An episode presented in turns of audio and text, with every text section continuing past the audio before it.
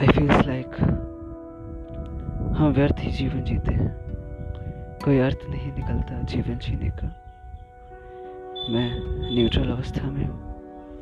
जब मैं लिख रहा हूँ, मैं अक्सर इस अवस्था में होता हूँ और जब भी इस अवस्था में होता हूँ तो मुझे जीवन जीने में कोई रस की अनुभूति नहीं हो रही होती है। सब व्यर्थ महसूस होता है। किसी चीज़ के कोई मायने नहीं लगते। लगता है मानो केवल मैं ही जागृत हूँ।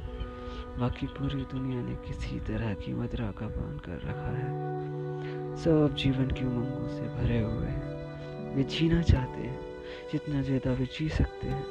पर क्यों? कितना कष्ट है शरीर में। उन्हें अनुभव नहीं होता। हम जन्म लेते हैं, हम धीरे धीरे बड़े होते हैं। जीवन में अनेकों बार शारीरिक बीमारियों से पीड़ित होते हैं। खाते हैं, पीते हैं, अच्छे बुरे अनुभवों से परिचित होते हैं, जो किसी तथाकथित मानसिकता का परिणाम मात्र ही होते हैं। किसी अन्य अवस्था में वही कृत्य सुख का अनुभव प्रदान कराता है, जो कभी दुख देता है, और ऐसे ही एक दिन मृत्यु को प्राप्त हो जाते हैं। क्या मायने हैं जीवन के? समझते परे मैं दुविधा में हूँ।